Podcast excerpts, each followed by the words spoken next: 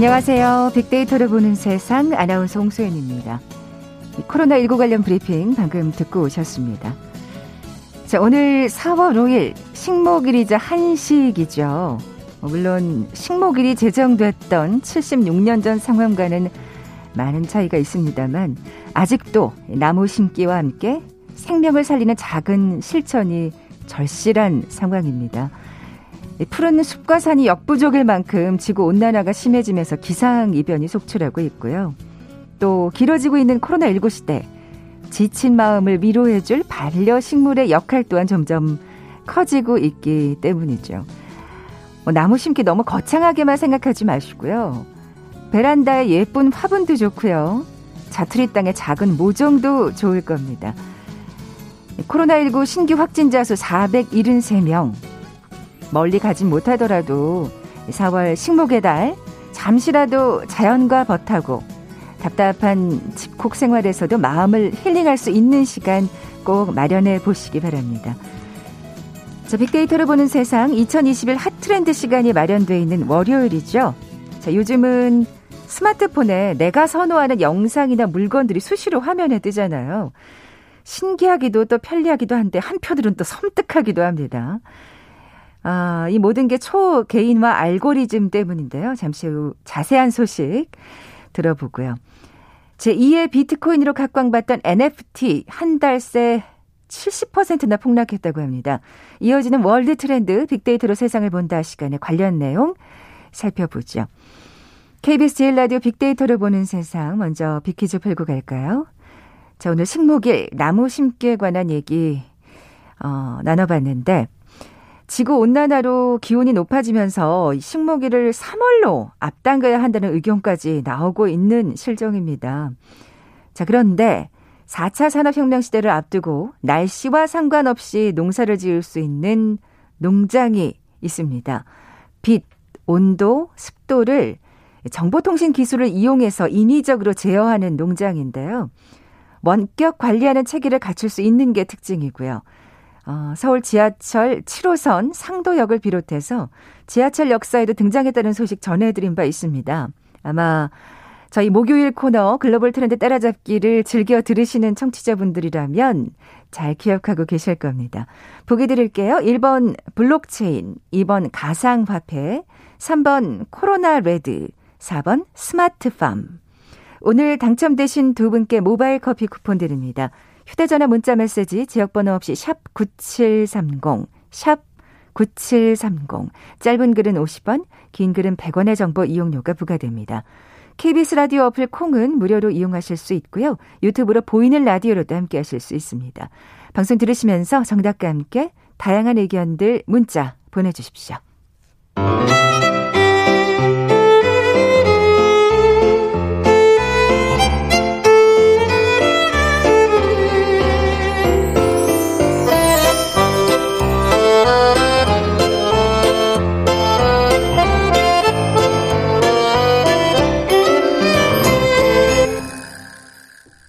빅데이터가 알려주는 2021 핫트렌드. 상명대학교 소비자분석연구소 소장이신 이준영 교수 나와 계세요. 안녕하세요. 네, 안녕하세요. 자, 매주 이 시간 소비 심리와 관련된 얘기 자세히 나눠보고 있는데, 자, 오늘의 키워드, 초개인화 알고리즘입니다. 어떤 의미인지 먼저 좀 짚어볼까요?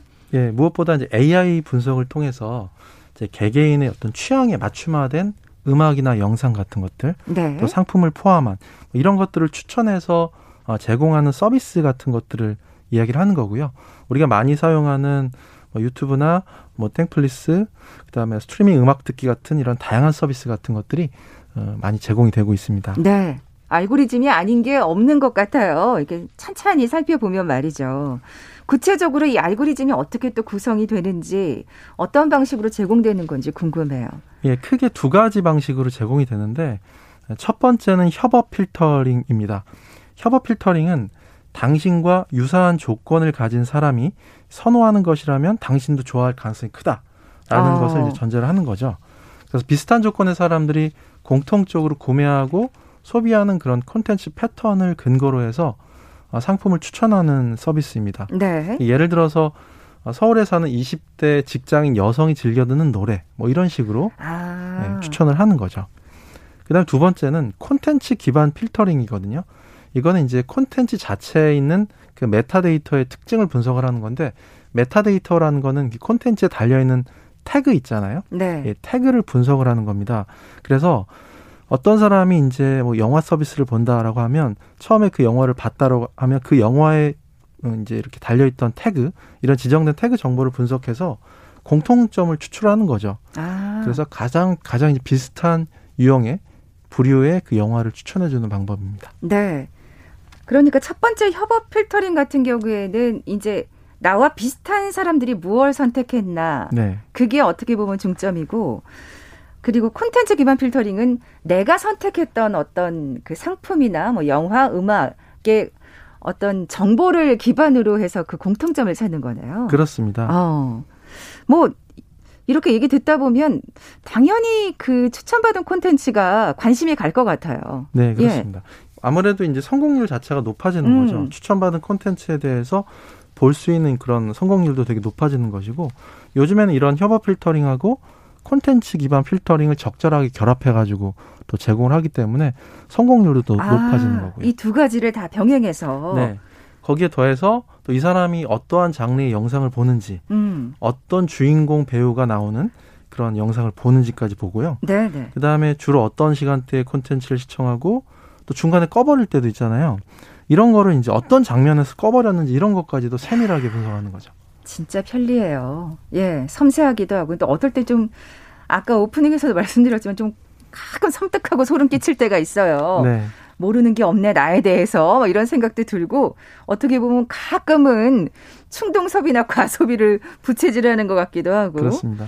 이런 분석 메커니즘이 나라마다 어떻게 다른가요? 뭐 차이점이 있습니까? 예, 보통 이제 음. 영화 추천 서비스 같은 것들 대표적으로 얘기하는데 이 하나의 동일한 그 예측 알고리즘으로 전 세계에 적용을 합니다. 어. 보통 우리가 이제 성별, 나이, 뭐 직업 같은 이 사회 인구학적 변수를 많이 이용하는데 이런 것들은 전혀 그 개인화 알고리즘 구성에서 고려하지 않는다는 거죠. 아, 이건 또 어떻게 보면 차별화된 점이네요. 그렇습니다. 예. 그래서 시청자들, 그 영상 콘텐츠 소비하는 사람들은 오직 그 취향의 클러스터, 그러니까 취향의 묶음으로만 분석이 된다는 거죠.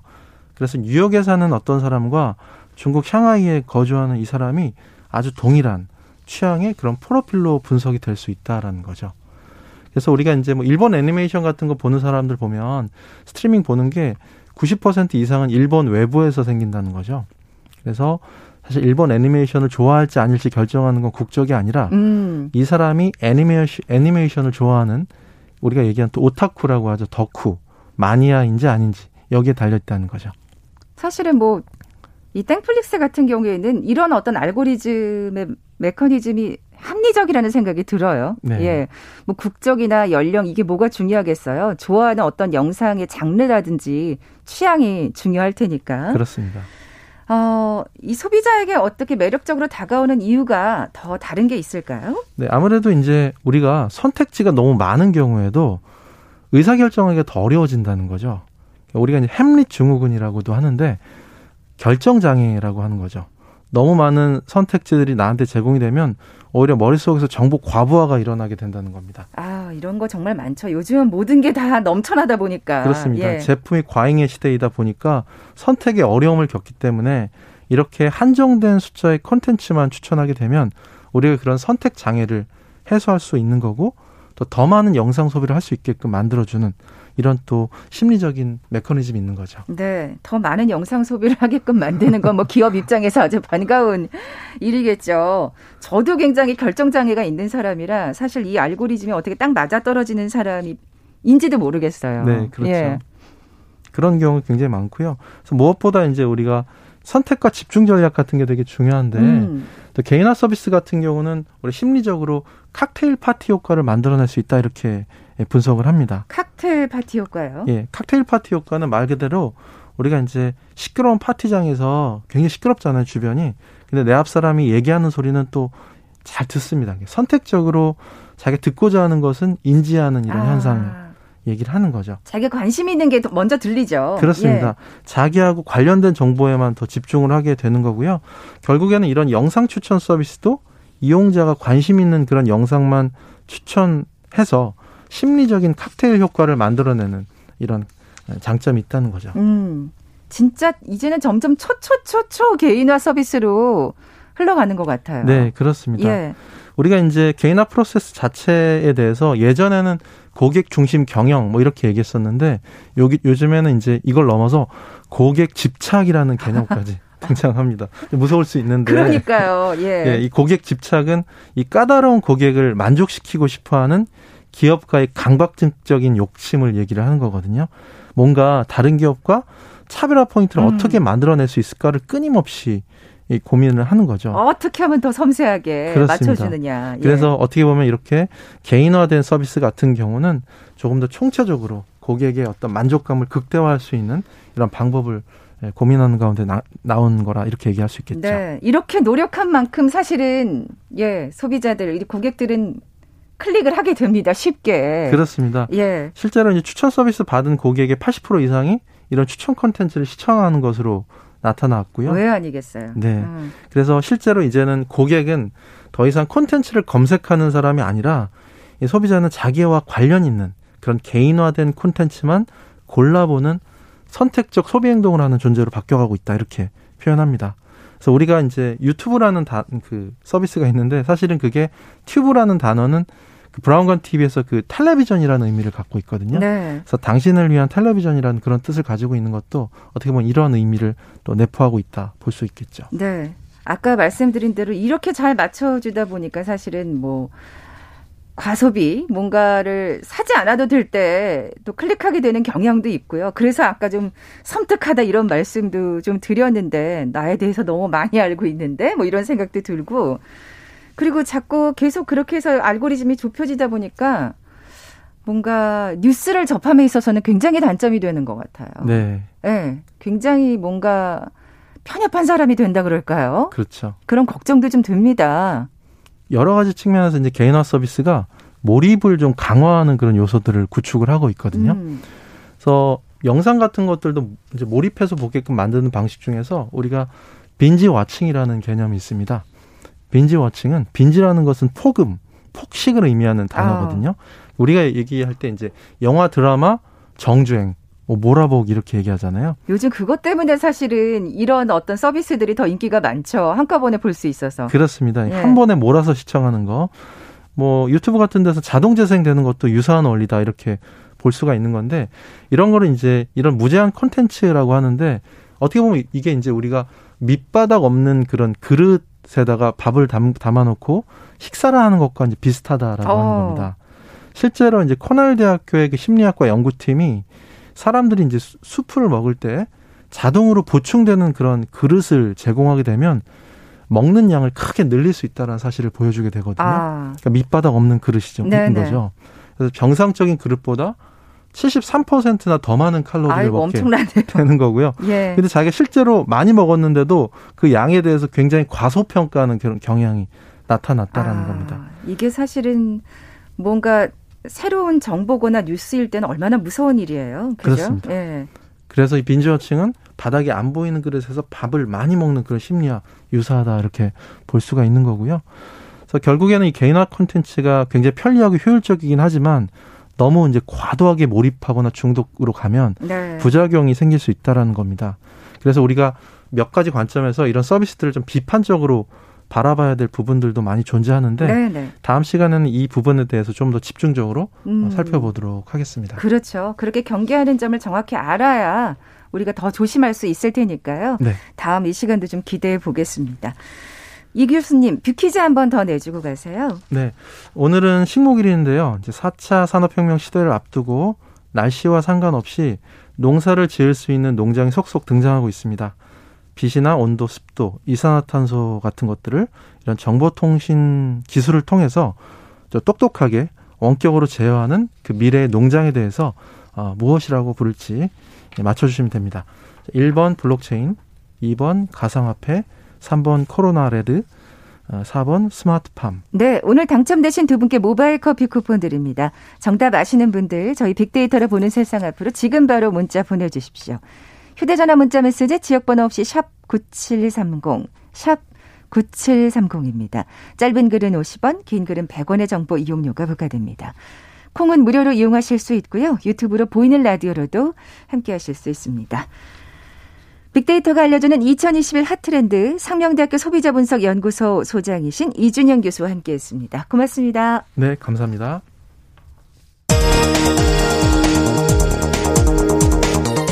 헤드라인 뉴스입니다. 더불어민주당 박영선, 국민의힘 오세훈 서울시장 후보가 오늘 TV 토론에서 맞붙습니다. 두 후보는 오늘 오후 2시 방송 기자클럽이 주최하는 후보자 초청 토론회에서 부동산 문제 등을 놓고 세 번째이자 4.7 보궐선거를 앞두고 마지막으로 격돌할 전망입니다. 더불어민주당 이낙연 공동 상임선대위원장은 높은 사전투표율과 유세 호응을 보고 서울 부산 선거가 박빙의 선거로 가고 있다고 직감했다고 말했습니다. 국민의힘 주호영 원내대표는 국민의힘 오세훈 서울시장 후보가 2005년 처가의 내곡동 땅 측량 현장에 온 것을 목격했다는 당시 인근 생태탕집 모자의 주장에 대해 어떻게 16년 전의 일을 그렇게 상세하게 기억할 수 있느냐고 반박했습니다. 경찰청은 신종 코로나 바이러스 감염증이 재확산할 우려가 커짐에 따라 18일까지 2주간 전국 유흥시설의 불법 영업을 집중적으로 단속한다고 오늘 밝혔습니다. 영화 미나리에 출연한 배우 윤여정이 현지 시간 4일 미국 배우 조합상 여우조연상을 받았습니다. 현대차와 기아가 지난달 미국에서 역대 최대 판매 실적을 올리는 등 기저효과와 수요 정상화에 힘입어 판매 호조를 보이면서 1분기 실적에 대한 기대감이 높아지고 있습니다. 지금까지 헤드라인 뉴스 정한나였습니다.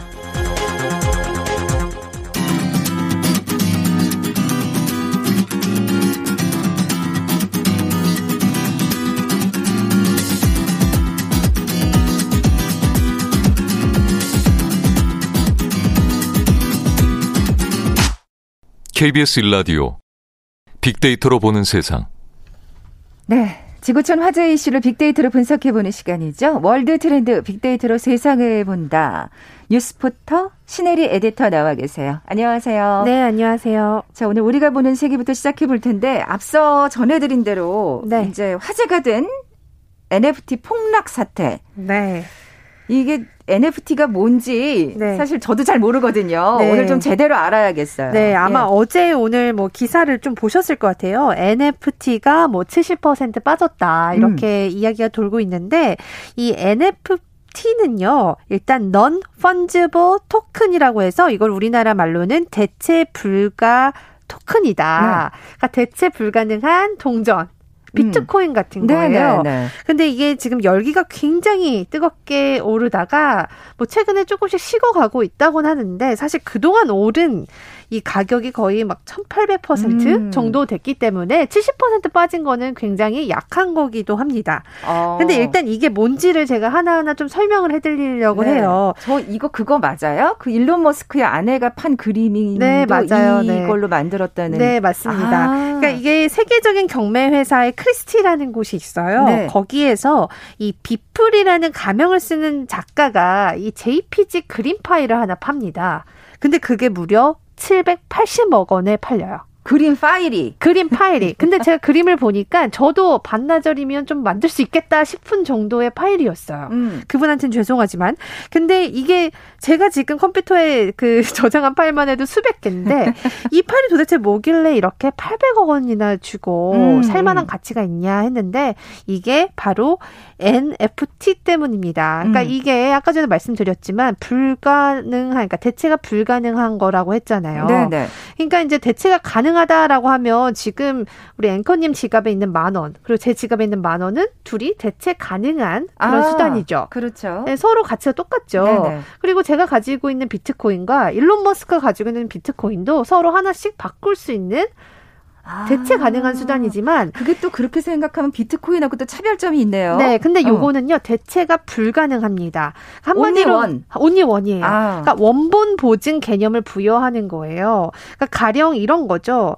어, 신혜리 기자가 오늘 아침에 일어나서 찍은 셀카를 제가 어떤 분한테 보내줬어요. 그럼 네. 그분이 그 모톡으로 받은 그 사진은 복사본이겠죠. 네, 네. 원본은 아니잖아요. 네. 근데 우리가 인터넷에 떠돌아는 사진이 원본인지 아닌지 알 수가 별로 없어요. 조작을 아니, 안 했다면. 그렇죠. 그리고 또 사실은 어머 너무 잘 찍었다 음. 이러고서 내가 또 사용해가지고 다른 사람한테 맞아요. 보낼 수도 있는 네, 거고. 그리고 예. 내 프로필로도 사용할 수 네, 있고. 네. 근데 이제 요거 NFT 때문에 이게 정말 원본이다라고 찐 딱 도장을 찍어주는 것과 같은 개념입니다. 야, 컴퓨터 파일도 이런 시대가 왔네요. 맞아요. 그래서 이게 디지털 자산이 워낙 또 많아지고 시중에 유동성 자산이 많이 풀리다 보니까 사람들이 정말 별의별 거를 다 자산으로 만들고 있다. 뭐 이런 지적도 있는데요.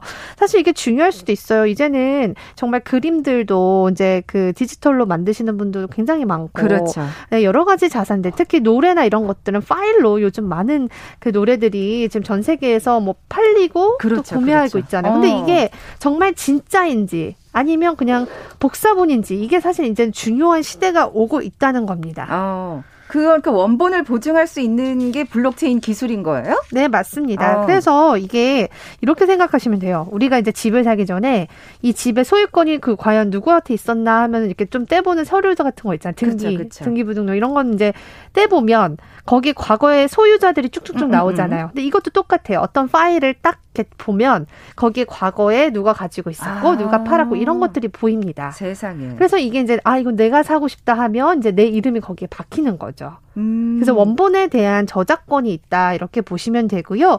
그거를 지금 마켓에서 팔고 있습니다. 음, 음. 그러니까 이게 되게 좀 재밌는 이야기가 어떤 분이 방귀 소리를 녹음한 파일이 무려 10만 원에 팔렸어요. 뭐 셀럽도 아닌데. 그래서 웃기죠. 어, 자신의 방귀 소리는 그쵸. 자신 다른 사람의 방귀 소리와 다르죠. 뭐 일론 머스크 방귀 소리라면 제가 이해를 하겠는데, 네 하여튼 뭐 그렇게 정말 재밌는 일들이 일어나고 아, 있는데 진짜. 실제로 많은 아티스트들한테는 이게 지금 굉장히 각광받고 있어요. 음, 음. 본인의 그런 artwork 같은 것들을 그쵸. 이렇게 온라인으로 진품으로 보증해서 팔 수 있잖아요. 음, 음. 그래서 이게 또 좋은 수단으로 가고 있고요. 이게 지금 가상화폐랑 굉장히 연관성이 있는 거는 네. 이거를 파시려면 우리 앵커님이 어, 어떤 사진을 찍어서 팔고 싶잖아요. 그럼 이더리움이라는 가상화폐를 사야 해요. 아, 이게 또 그 화폐 교환 가치가 또 다르네요. 네, 그러니까 요거를 예. 주고 팔고 할 수 있는 게 이더리움 기반으로 할 수 있는 거예요. 아. 그래서 이게 나왔을 때 이더리움 가격이 막 올랐다가 같이 동반 상승했겠네요. 맞아요. 그러니까 지금 예, 뭐 예. 테슬라가 비트코인 살 때 테슬라 쭉올그 아, 비트코인이 쭉 올랐잖아요. 네네. 네. 그거 비슷하게 지금 이더리움이 또 다시 또 각광받고 있거든요. 음. 그러니까 요 NFT의 운영 체계의 뼈대는 이더리움이다라고 볼 수 있습니다. 네네. 네. 네. 자 그러면 구체적으로 자 이렇게 화폐 어떤 교환하는 화폐 또한 지금 수단이 다른 셈인데 우리가 네. 원래 이용하는 화폐와 음. 어떻게 거래가 가능한지 좀 구체적으로 설명을 해주세요. 네, 네, 이거는 사실 뭐 관심 있으신 분은 네이버나 뭐 다음이나 이런 포털에 찾으시면 굉장히 많은데 제가 좀 간단히 소개를 네. 해드릴게요. 네. 일단은 어 마켓에 들어가야 됩니다. 음. 장터가 있어요. 우리 요즘 중고 파는 뭐 이런 모모 그, 그, 어, 채소. 채소. 네, 그런 마켓 있잖아요. 근데 예. 요것도 NFT 마켓이라는 게 따로 있고요. 하나는 좀 오픈시라는 곳이 있는데 그런 마켓에 들어가서 먼저 디지털 지갑을 만드셔야 돼요. 아. 그러니까 우리가 계좌를 만든 거와 비슷한 논리입니다. 근데 이 디지털 계좌에 들어갈 돈은 이더리움밖에 안 된다는 아하. 거예요. 그러니까 이미 가지고 있는 이더리움을 넣을 수도 있겠고 아니면 거기서 현금으로 이더리움을 사서 음. 넣을 수도 있습니다. 그래서 어 내가 오늘 오전에 정말 희귀한 풍경을 찍었는데 이거를 우리 전 세계 사람들한테 좀이 NFT를 개념을 해서 팔고 싶다. 음. 그러면 요거를 일단 오픈을 해서 등록을 합니다. 그래서 이더리움을 사서 요거를 넣고 그다음에 여기에 제 2의 암호까지 설정을 해야 돼요. 왜냐하면 이게 온라인으로 계속 왔다 갔다 하기 때문에 이 암호가 굉장히 중요하거든요. 아. 그래서 이중 암호가 필요해서 이 암호를 한번 설정하시면 꼭 잊어버리시면 안 돼요. 그러면 도난 당할 수도 있습니다. 네, 네. 그래서 이렇게 본인이 자산으로 등록하고 싶은 것들을 마켓에 올려요. 음. 그래서 상대편이 보고 어 이거 사겠다 하면 이더리움을 주고 그걸 살 수 있는 거죠. 아 그렇게 해서 이렇게 약간 자유시장처럼 어떤 가격이 이제 형성이 되는 거네요. 맞아. 우리 왜 예전에 영화를 다운받고 그럴 때도 돈으로 주고 다운받고 지금도 그렇게 하고 있잖아요. 그래서 그거랑 약간 유사한 개념이다라고 보시면 되는데 그 사람의 고유의 어떤 뭐 사진이나 음악 파일 이런 것들이 거래가 되고 있다라고 보시면 되고요. 실제적으로 이게 파일 형태로만 팔 수 있습니다. 그러니까 아. 업로드를 해야 되는데 네. 그게 모든 파일이 되는 건 아니고 뭐 MP4, MP3, 뭐 PNG, GIF 이런 그 딱 특정한 형태로만 올릴 수 있고 최대 100메가바이트까지만 올릴 수 있어요. 아, 이런 것들을 좀 주의해서 보신다면 이게 뭐 당장 버블이다 아니다 얘기가 있는데 제가 봤을 때는 이런 어떤 디지털 자산은 앞으로 좀 갈 것 같고요. 그렇죠. 요즘 메타... 어떻게 보면 먼 미래에 우리를 네. 또 우리 시장을 주도하는 어떤 수단이 될 수도 있는 거잖아요. 맞아요. 그래서 예. 이거에 대해서 당장은 뭐 이게 거품이다라고 볼 수는 없을 것 같고 좀 긴 호흡으로 볼 필요는 있을 것 같습니다. 네. 어쨌든 덕분에 오늘 좀 새로운 상식을 넓히는 시간이 됐네요. 세계가 보는 우리로 넘어가 볼 텐데 한중 외교장관 회담이 키워드입니다. 네. 3일에 우리 한중 외교 장관이 그 장관급 회담이 끝났잖아요. 참 일본이 이거에 대한 보도를 많이 냈고요. 일본만큼 음. 이렇게 관심이 있는 것도 없었던 것 같아요. 그렇죠. 그래서 제가 일본의 언론들의 반응을 좀 정리해 왔습니다.